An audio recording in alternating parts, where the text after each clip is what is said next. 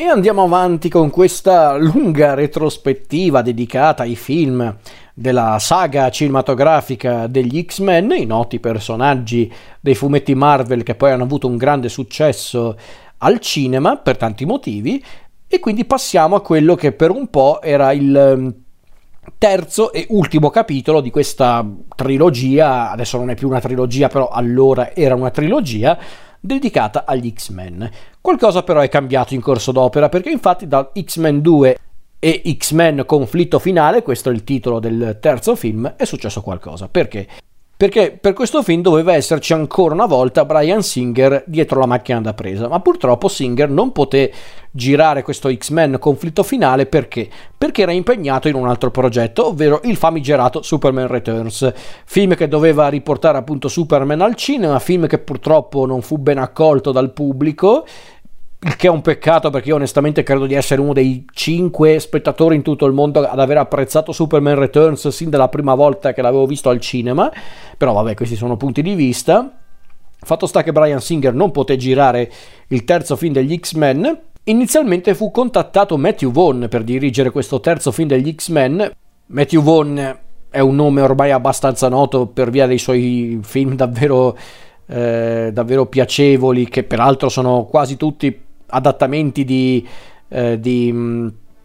di, fumetti, visto che lui è il regista di Stardust, quel magnifico fantasy basato sul, sul romanzo di Neil Gaiman, è il regista di Kick-Ass, eh, della serie dei film sui Kingsman. Eh, dovrebbe uscire peraltro nel 2024 perché adesso sto registrando che è ancora il 2023 però mm, dovrebbe uscire un nuovo film di Matthew Vaughn nel 2024 ovvero tipo Argyle la super spia, se non ricordo male. Ma soprattutto dobbiamo anche ricordare una cosa, che Matthew Vaughn tornerà a girare un film degli X-Men, ovvero nel 2011 eh, dirigerà X-Men l'inizio, First Class,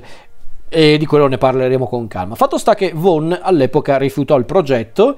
perché non, non poteva lavorare dietro questo film per motivi personali e professionali e quindi fu sostituito da Brett Ratner. Per chi non sa di chi sto parlando, Brett Ratner è un regista e, e produttore mh, mm, che per anni praticamente ha lavorato come,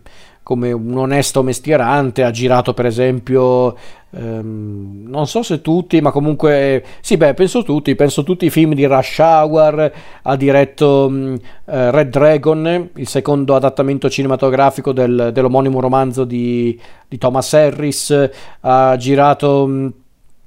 Uh, come si chiamava quel film eh, con Pierce Brosnan e Salma Hayek After the Sunset ha girato The Family Man con Nicolas Cage e poi appunto ha girato questo terzo film dei, degli X-Men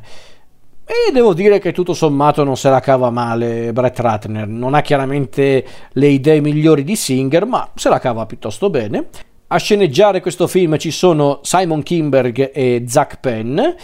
basando la trama su essenzialmente due saghe. La prima è una delle saghe più note della storia editoriale degli X-Men, ovvero la saga della Fenice Nera, mentre la seconda saga che hanno scelto eh, di adattare per appunto creare questo terzo film è il primo arco narrativo scritto a suo tempo da Josh Whedon per i fumetti degli X-Men nel, nel breve ma interessante periodo in cui Josh Whedon aveva gestito gli X-Men nello specifico hanno voluto adattare il ehm, il, il, primo arco narrativo appunto di Whedon che era Talenti. E infatti da, quel, ehm, da quella storia hanno preso un po' il, ehm, lo spunto del, del terzo film. E perché dico questo? Perché il film in questione, Conflitto Finale, riprende più o meno dalla fine del secondo film, quindi abbiamo diciamo una situazione di calma perché infatti a quanto pare gli esseri umani sembrano accettare un po' più volentieri la presenza dei mutanti fino a un certo punto però a quanto pare grazie a quello che è successo nel film precedente ehm, si è aperto un dialogo quantomeno tra gli umani e, e i mutanti, ma chiaramente ci sono ancora tante cose da fare prima di creare un vero e proprio eh, mondo ideale dove appunto umani e mutanti possono convivere. E qui chiaramente entra in gioco il solito magneto che proprio non ci sta a, a starsene con, eh, con le mani in mano Perché infatti, a quanto pare, il governo degli Stati Uniti ha deciso di affrontare le potenziali minacce mutanti con un'arma che purtroppo potrebbe portare a, a tante conseguenze spiacevoli. Perché infatti il, il governo degli Stati Uniti sta lavorando a una cura. A una cura per che cosa, direte voi? Una cura contro la mutazione. In pratica stanno creando questo, questo siero, questa cura, appunto questa, eh, questa cura che può eliminare il gene mutante. Che detta così non sembra neanche una vera e propria arma, alla fin fine potrebbe essere una scelta, qualcuno potrebbe prenderlo come non prenderlo, ma si sa, gli americani non brillano per sottigliezza e, e, e diciamo che loro parlano di diplomazia solo quando gli fa comodo e quindi cominciano a utilizzare la cura anche come arma per, per esempio scortare i, i criminali mutanti, tra cui per esempio alcuni degli scagnozzi di Magneto, e Magneto decide di utilizzare questa cura come pretesto per formare un vero e proprio esercito di mutanti e attaccare l'isola in cui viene sviluppata la cura, che guarda caso si trova nell'isola di Alcatraz. Vabbè, ci sta ragazzi, è pur sempre un racconto di fantasia. Gli X-Men chiaramente si devono preparare a questa nuova battaglia contro Magneto, ma c'è un'altra cosa, ovvero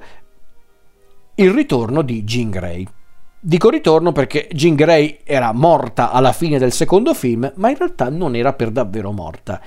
È viva, e vegeta, ma qualcosa è cambiato in Jin, perché Jin non sembra più eh, capace di controllare il suo potere e addirittura sembra aver sviluppato una seconda personalità, una personalità più folle, più feroce, più malvagia, una personalità che Xavier identifica come la Fenice.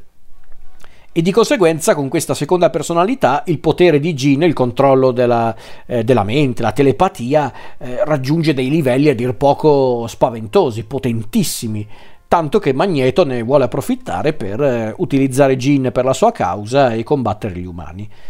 E qui mi fermo perché chiaramente la storia è un po' più articolata di così, ma questa a grandi linee è proprio la storia di X-Men conflitto finale. Ragazzi, allora, bisogna dire subito una cosa, io so che questo film è molto odiato, lo so, lo so davvero, ma sapete una cosa? Non mi importa, perché io non l'ho mai disprezzato questo conflitto finale. Non è chiaramente agli stessi livelli dei film di Brian Singer, siamo d'accordo, specialmente X-Men 2, ma funziona. Se poi io lo vedo anche come un film che allora concludeva la storia degli X-Men, secondo me era anche un finale efficace, un finale tutto sommato soddisfacente. Chiaramente è un film che ha tanti problemi. E non mi riferisco tanto ai problemi dovuti al fatto che Brett Ratner non ha il talento di Brian Singer, quello è irrilevante secondo me. Anzi, secondo me Ratner se la cava anche bene e vi dirò ci sono pure delle sequenze d'azione notevoli. C'è probabilmente una delle scene d'azione più belle di Magneto ovvero quella del Golden Gate Bridge o anche quando Magneto libera Mistica da, eh, dal convoglio che la sta portando in prigione, mamma mia che scena stupenda, ma perché Magneto è proprio un personaggio davvero strepitoso, poi ehm, prima Ian McKellen e poi successivamente Michael Fassbender sono stati capaci di renderlo davvero cazzuto, carismatico, drammatico, ma anche tostissimo. E qua secondo me Magneto riesce proprio a spiccare sugli altri per via di tante scene davvero anche potenti Ehm, quindi sul piano dell'azione, magari non sempre con effetti speciali proprio bellissimi, ma comunque sul piano dell'azione il film si regge perfettamente in piedi. Non brilla particolarmente quando cerca di introdurre nuovi personaggi, a dire il vero neanche tantissimi, per lo più sono anche personaggi messi lì giusto tanto per, per rendere un po' più dinamica la storia, cioè per dire i personaggi di di Calisto e il fenomeno vengono giusto inseriti per, per appunto per dare più consistenza al gruppo di Magneto, sono solo, sono solo, i nuovi scagnozzi di Magneto, c'è il fenomeno che è quello grosso, nerboruto e un po' scemo, e Calisto che invece è quella agile e perfida. Tutto qui, non è che però dovevano avere chissà quale caratteristica, anche perché diciamocelo, Vinnie Jones con tutto l'amore che gli si può anche concedere, non è proprio un attorone. Eh, Dania Ramirez qua fa la macchietta, quindi ok. Però in compenso c'è Kelsey Grammer nei panni di bestia di anche McCoy. scelta di cast perfetta secondo me perché Kelsey Grammer con quel suo aplomb, con quella sua eleganza, con quella voce suave, per me è nato per fare la bestia ed è anche ben truccato onestamente, un bel lavoro di trucco la bestia. Quindi mm, il film fin qui si regge in piedi, ci sono però delle cose che sono cambiate in corso d'opera secondo me e tra queste cose c'è per esempio l'utilizzo di certi personaggi. Per esempio mm, lo spreco di Ciclope James Marsden viene sprecato in malo modo in questo film. Non so perché, ma probabilmente anche lì Marsden probabilmente era impegnato a fare Superman Returns con, con Brian Singer, quindi dovevano utilizzare il ciclope in quel modo e quindi di conseguenza hanno voluto dare più spazio ad El Berry, a Tempesta, cosa che ci poteva anche stare, ma diciamo che se fanno pronunciare a Tempesta delle battute non proprio eccezionali, eh, mi spiace, no. Però vabbè, anche qui punti di vista. Però devo essere onesto, quando andai a vederlo al cinema non mi aspettavo eh, di vedere un film che voleva essere davvero conclusivo, perché in effetti dà l'idea di essere una conclusione questo conflitto finale, non solo per quello che racconta il film, ovvero la cura, eh, la questione di Jean Grey, ma perché proprio mm, è un film che vuole proprio eh, chiudere la storia, ci sono dei personaggi che escono di scena apparentemente in maniera definitiva e si sente anche il peso di queste uscite di scena, onestamente. Quando un personaggio se ne va, ma proprio definitivamente, si sente il peso della sua assenza. E quindi è davvero interessante. Il film è scritto bene fino a un certo punto perché ci sono dei punti dove è davvero ben scritto, come per esempio quel momento in cui Magneto per un attimo eh, abbandona il suo ruolo da avversario storico di Xavier e addirittura rimprovera il suo sottoposto, ovvero Piro, perché Piro praticamente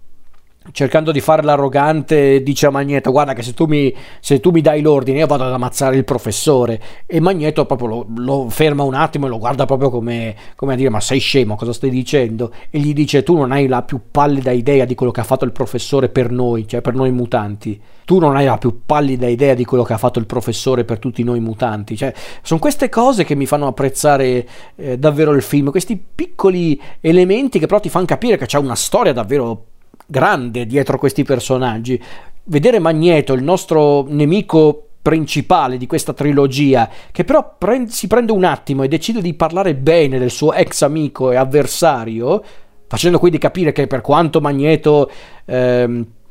possa essere contrario al sogno di Xavier, in realtà non è contrario al sogno in sé, ma ai metodi di Xavier. Però in realtà Magneto non ha mai provato disprezzo nei confronti di quello che Xavier stava cercando di fare, perché alla fin fine entrambi stavano cercando di fare la stessa cosa, cambiavano i metodi ma non lo scopo. Quindi sono queste cose che mi hanno fatto apprezzare eh, appunto il film, però c'è un problema, c'è un problema di non poco conto, perché per quanto ci siano comunque idee interessanti, perché tutta la questione della cura funziona, ok, non è un'idea originale, proviene appunto dalla saga Talenti di Josh Whedon, però funziona. L'idea della cura, questo farmaco che può eliminare la mutazione, è un'idea semplice ma potentissima, perché è come se nella realtà qualcuno inventasse, per dire, eh, per fare un esempio estremo, un farmaco che possa eliminare, per esempio, e qui, e qui non sono io che, che, cerco di fare il fenomeno, sto citando proprio la storia di Wedon, è come se inventassero nella realtà un farmaco che può eliminare l'omosessualità. Eh, chiaramente una scoperta del genere creerebbe non pochi problemi etici nella società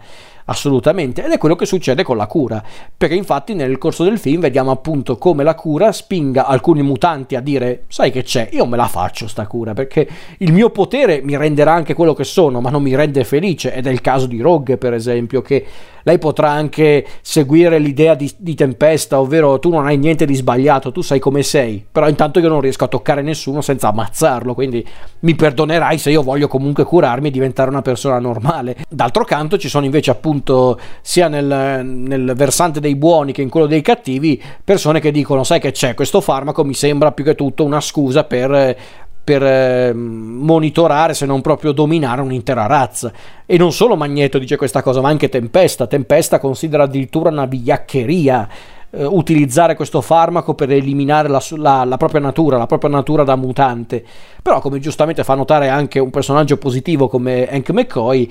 non è un crimine eh, voler adeguarsi alla società, se mm,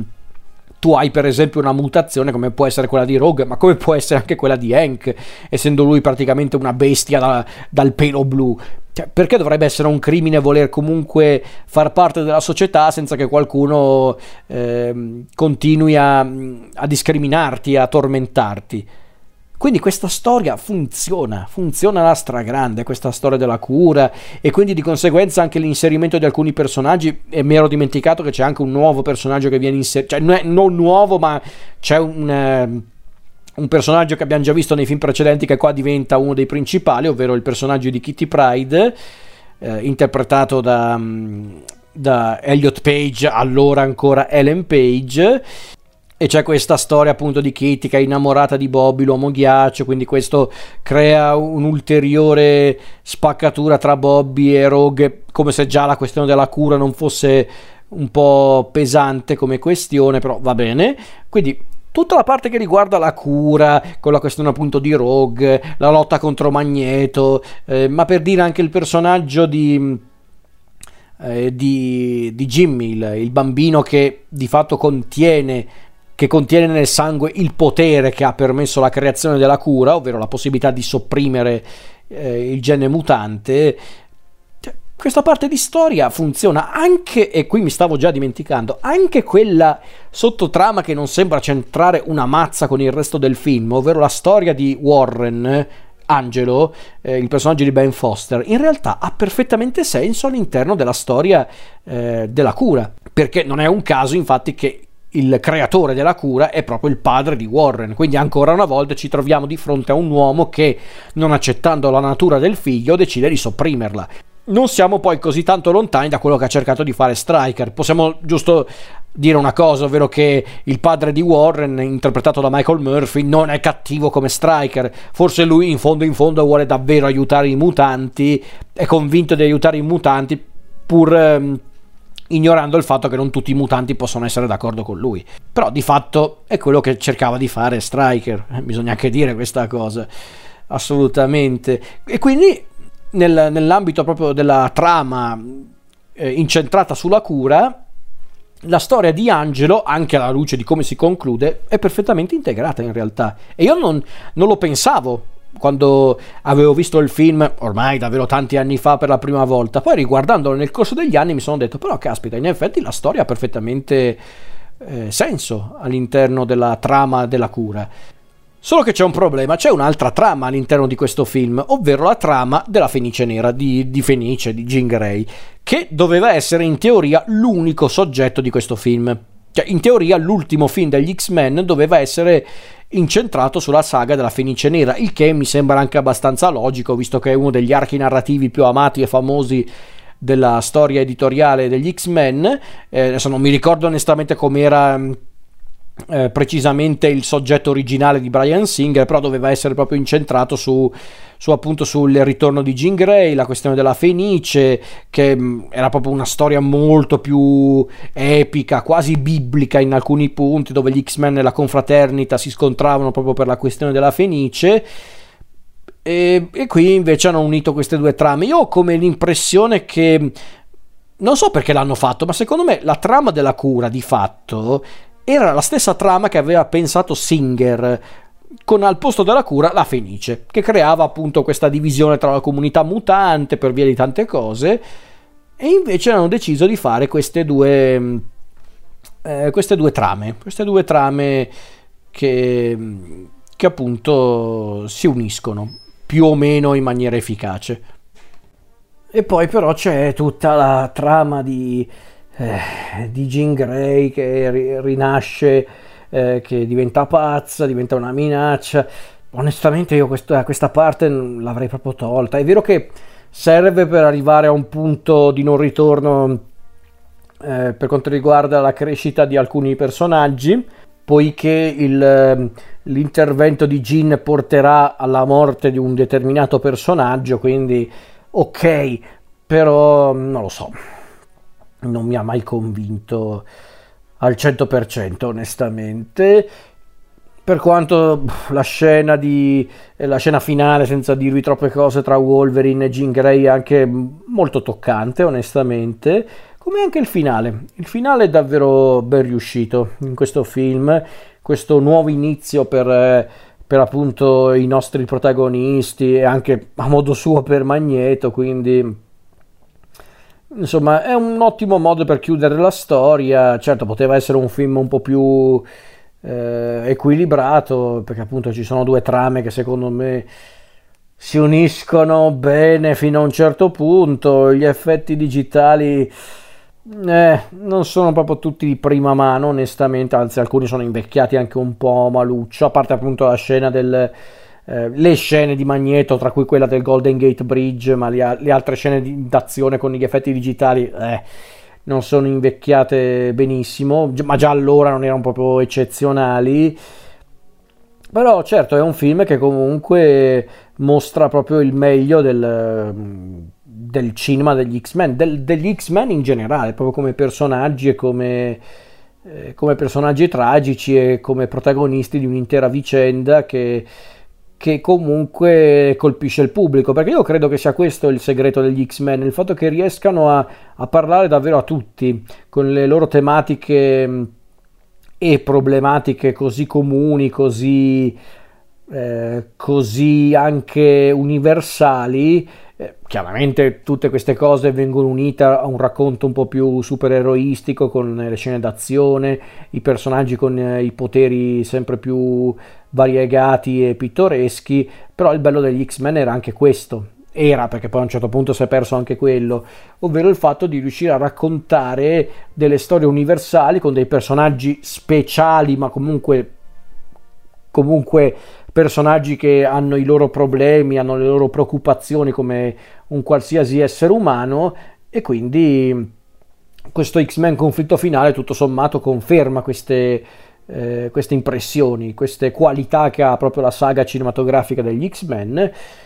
E poteva essere un ottimo finale per la saga e per un po' lo è stato perché dopo X-Men conflitto finale erano in realtà eh, programmati dei seguiti, cioè dei seguiti spin-off. In pratica volevano eh, raccontare altre storie a tema X-Men ma senza coinvolgere tutti gli X-Men perché in teoria dovevano sviluppare dei, degli spin-off, eh, uno con protagonista Wolverine e uno con protagonista Magneto. Quello di Wolverine purtroppo è arrivato e ha dato inizio a una sorta di trilogia di Wolverine, di cui parleremo più in là. L'altro spin-off, quello con Magneto, non ha mai visto la luce, ma credo che l'abbiano usato come base per quella che è effettivamente la seconda fase della vita cinematografica degli X-Men e anche a quello ci arriveremo. Fatto sta che io considero questo X-Men conflitto finale un film carino, un film buono, ma non eccezionale. Proprio per citare Don DeLuise in La pazza storia del mondo, carino, carino, non eccelso, ma carino. Io la, io la, vedo così almeno, io lo considero un proprio un film buono, un film che comunque ti intrattiene, ti, ti diverte, chiude bene la storia e a volte basta anche questo.